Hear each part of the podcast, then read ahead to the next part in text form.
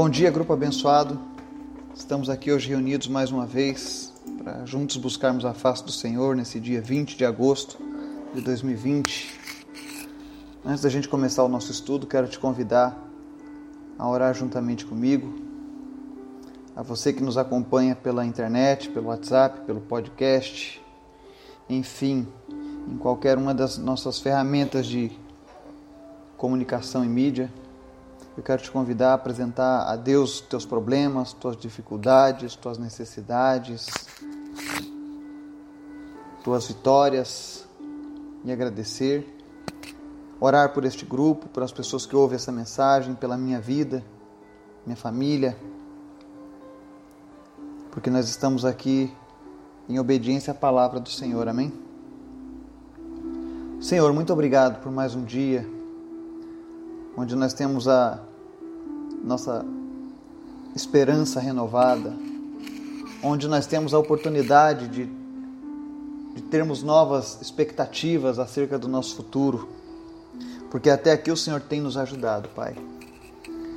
Eu quero te pedir, Deus, que tu esteja abençoando cada pessoa que está ouvindo essa mensagem, visitando elas em cada uma das suas dificuldades e suprindo todas as suas necessidades sejam elas espirituais, financeiras, emocionais. Tu és poderoso, Pai. Tu és soberano sobre as nossas vidas, Pai. Quero te apresentar em especial nesse dia a vida da Regina, a qual nós temos orado. Que o Senhor esteja neste momento fortalecendo ela nessa operação. Dê a ela e ao seu organismo uma força sobrenatural para que tudo corra bem. Em nome de Jesus, abençoa as mãos dos médicos, os instrumentos, os equipamentos, para que tudo, Senhor, venha correr da melhor maneira possível, Pai. Que ela saia dali recuperada, com a saúde restaurada, em nome de Jesus, Pai. Faz o teu sobrenatural na vida dela, Pai. Que ela não se sinta sozinha, mas que ela se sinta, Deus, acompanhada do Senhor. Acampa os teus anjos ao redor dela, Deus. Também te apresento a família que está enlutada do Henrique. Que o Senhor esteja consolando essa família por essa perda. Que o Senhor esteja, meu Deus, trazendo ânimo e esperança para esses pais, para os amigos. Que eles possam encontrar um propósito no Senhor em todas as coisas, Pai. Também te apresento, Deus, todas as demais famílias que estão enlutadas hoje na nossa nação todos aqueles que perderam alguém que amavam, que o Senhor esteja, meu Deus, consolando essas pessoas, Pai. Nos ensina, Deus, a ter cada dia mais amor pelo próximo. Também te peço, Pai, fala conosco através da tua palavra, em nome de Jesus. Amém.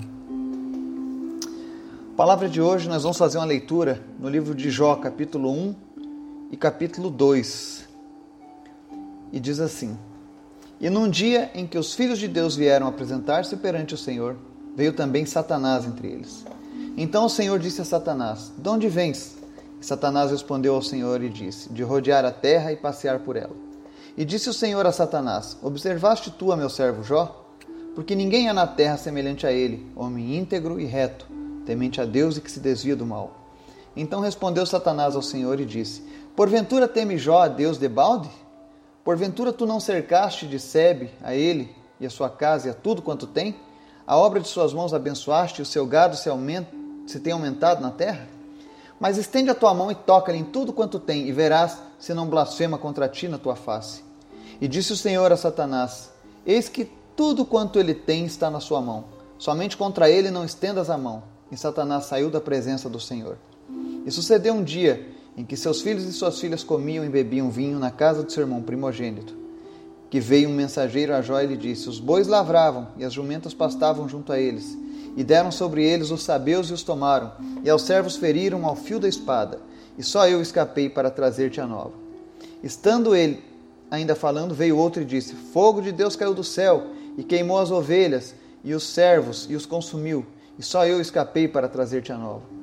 Estando ainda este falando, veio outro e disse: Ordenando os caldeus três tropas, deram sobre os camelos e os tomaram, e os servos feriram ao fio da espada, e só eu escapei para trazer-te a nova.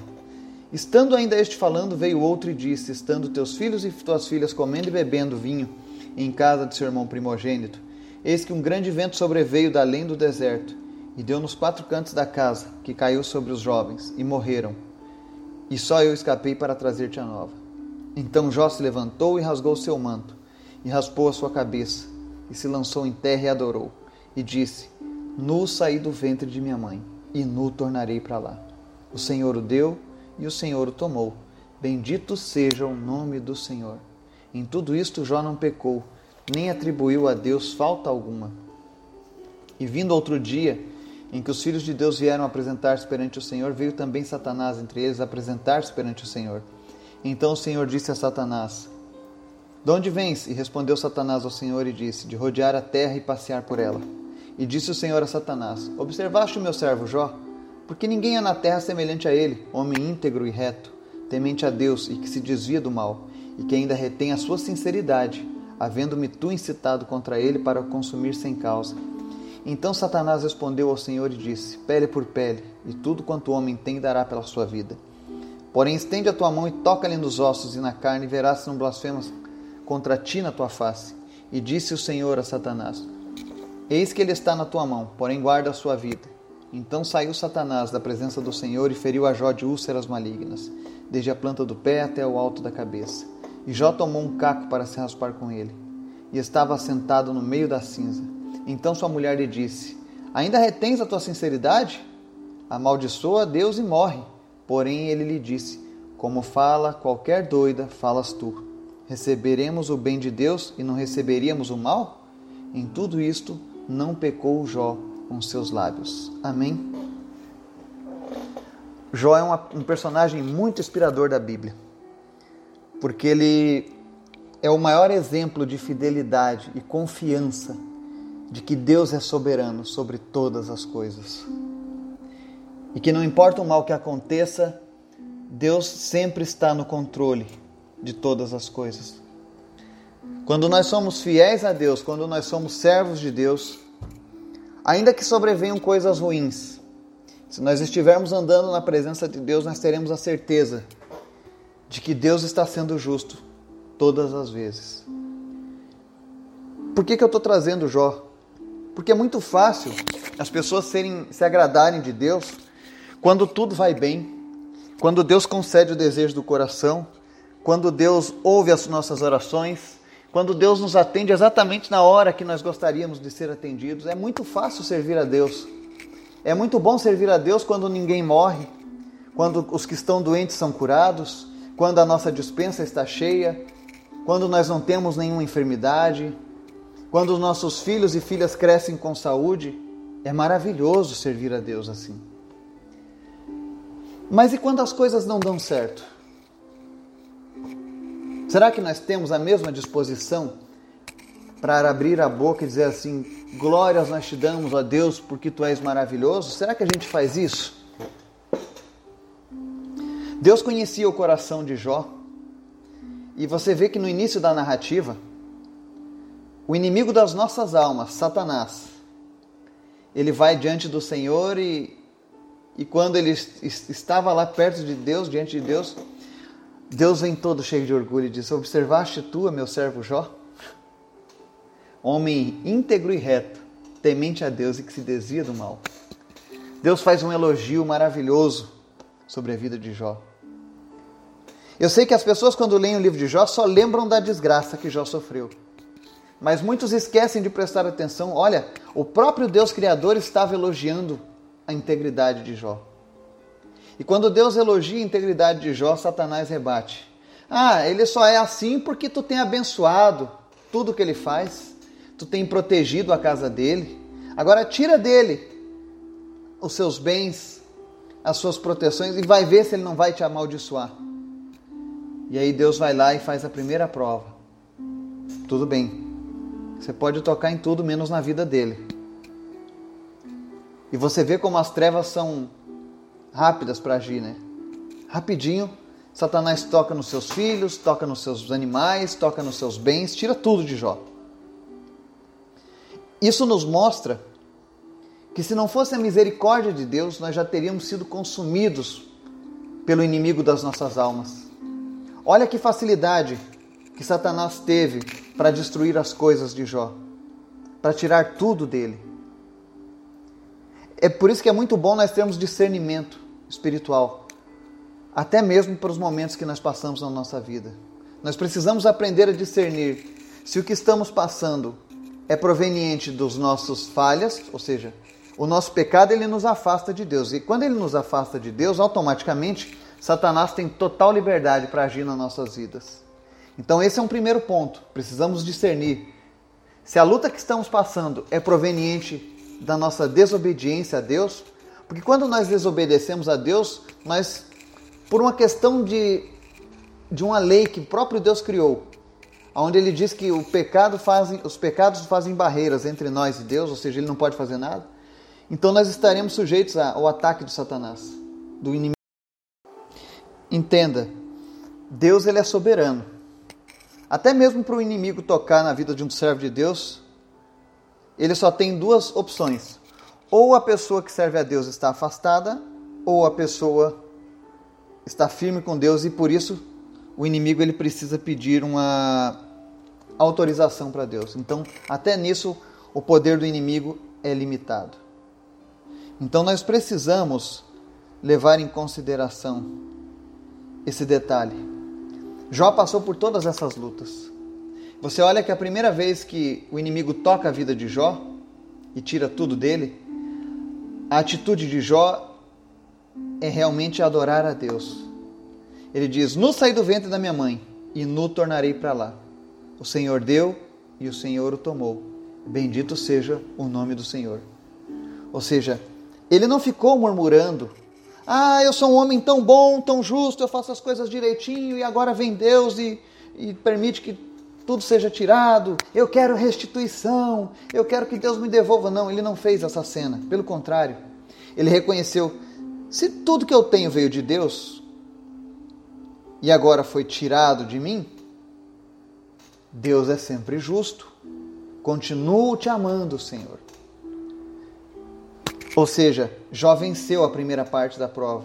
Aí vem Satanás novamente diante de Deus e fala, né, diante dele, diz, venha de rodear a terra e passear por ela. E disse o Senhor a Satanás: Observaste meu servo Jó, porque ninguém há na terra semelhante a ele, homem íntegro e reto, temente a Deus e que se desvia do mal, e que ainda retém a sua sinceridade, havendo-me tu incitado contra ele para consumir sem causa. E aí Satanás responde: Pele por pele, e tudo quanto o homem tem dará pela sua vida. Porém, estende a tua mão e toca-lhe nos ossos e na carne, e verás se não blasfema contra ti na tua face. E disse o Senhor a Satanás: Eis que ele está na tua mão, porém guarda a sua vida. E aí a Bíblia relata que vem a segunda grande prova de Jó. Ele é tomado de enfermidades, de chagas, úlceras malignas, da planta do pé ao alto da cabeça. E a Bíblia relata que ele tomou um caco para raspar com ele e se sentava no meio da cinza. Ou seja, ele já tinha perdido os seus bens, seu dinheiro, sua família, seus filhos, né? Agora vem o diabo e tira dele a sua saúde. Aí, para piorar ainda, vem a mulher dele e diz: Ainda retens a tua sinceridade, amaldiçoa a Deus e morre. Porém, mais uma vez, o Jó se sobressai e diz: como fala qualquer doida, falas tu. Receberemos o bem de Deus e não receberíamos o mal? Em tudo isto, não pecou Jó com seus lábios. Ou seja, mais uma vez, Jó venceu aquela prova, demonstrando que o amor a Deus continuava. E que apesar de ele não concordar com aquilo que ele estava passando, porque ninguém que esteja passando por uma doença acha isso bom, mas todavia ele não pecou contra Deus, ele entendia que se nós podemos receber o bem de Deus, por que não receber o mal? Entenda que Jó não tinha um conhecimento como nós temos o conhecimento de Deus hoje. Só para constar, o livro de Jó foi o primeiro livro escrito da Bíblia. Não foi Gênesis, foi Jó. Foi escrito por Moisés também. Então, é, algumas coisas da narrativa de Jó, ele não tinha um total conhecimento de Deus. Então ele fala: olha, se recebemos o bem de Deus, por que, que não receberíamos também o mal? Ou seja, ele entendia que Deus era soberano em sua vida. Jó nos dá esse grande exemplo de fidelidade. Ele nos deixa um exemplo de que quando as coisas estão ruins, nós precisamos continuar confiando em Deus. Se hoje as coisas não estão bem para você e você está servindo a Deus em fidelidade, não se preocupe. Deus está provando o seu caráter. E no final dessa prova, você vai continuar mais forte. Você vai seguir com ainda mais integridade. Olha uma coisa interessante também dessa passagem de Jó. Satanás toca e mata os filhos de Jó e destrói seus bens, mas a mulher dele continua viva. Não é verdade? Por que, que a mulher dele continuou viva? Porque tem um grande mistério da Bíblia sendo revelado aqui. Deus disse: Olha, toca em tudo, mas não tire a vida dele. E aí Deus, ao fazer isso, protegeu Jó e sua mulher. Porque a Bíblia diz que quando a pessoa se casa, dois se tornam um só. Esse é o poder de um casamento. É o poder desse mistério. Dois são um só. Tanto Jó quanto a sua mulher não tiveram suas vidas tocadas. Mas o que, que acontece? Jó se mantém fiel a Deus. E no final, existe uma recompensa para Jó. Após ele passar todas as lutas, as pessoas acusarem ele, porque muitos viam Jó naquela situação e acusavam. Se você ler o livro de Jó, você vai ver que os seus amigos, eles, eles tinham uma espécie de teologia da recompensa. Na visão dessas pessoas, eles pensavam: se você é um homem rico e abençoado em tudo que você faz, é porque Deus é contigo. Mas se você é um pobre e tudo dá errado, é porque você deve ter ofendido Deus de uma maneira terrível. Então você está sendo punido por isso. Então essa era a teologia que aqueles homens tinham no Oriente. O que se mostrou totalmente contrário, porque Deus não estava punindo Jó por ser um homem rebelde. Pelo contrário, é por amor a Jó.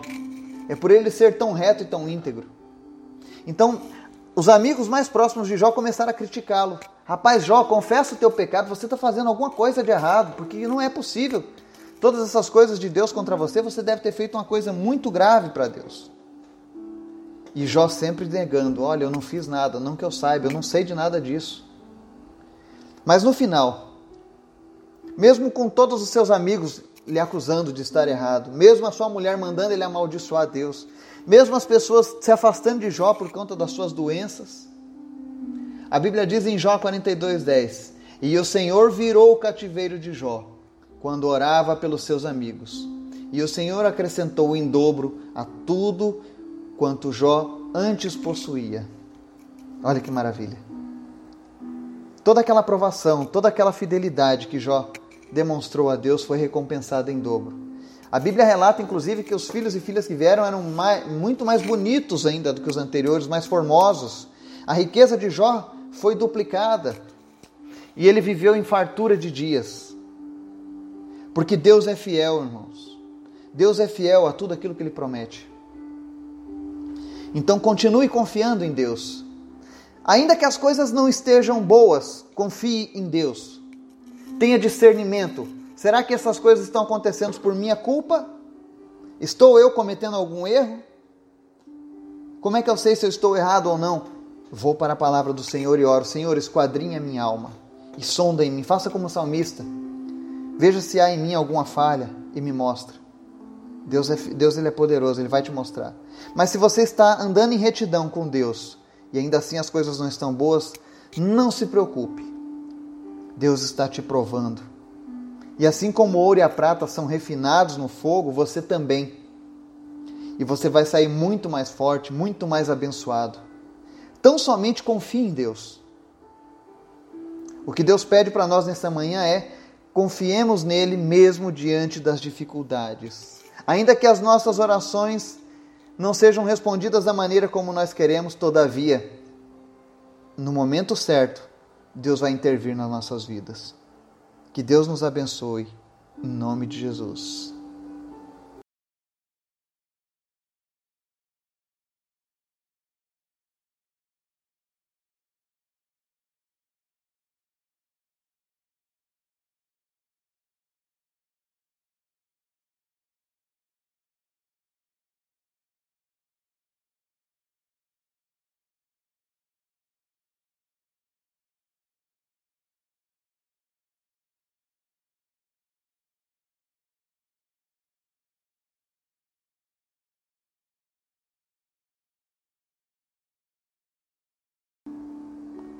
Aí vem o segundo ataque.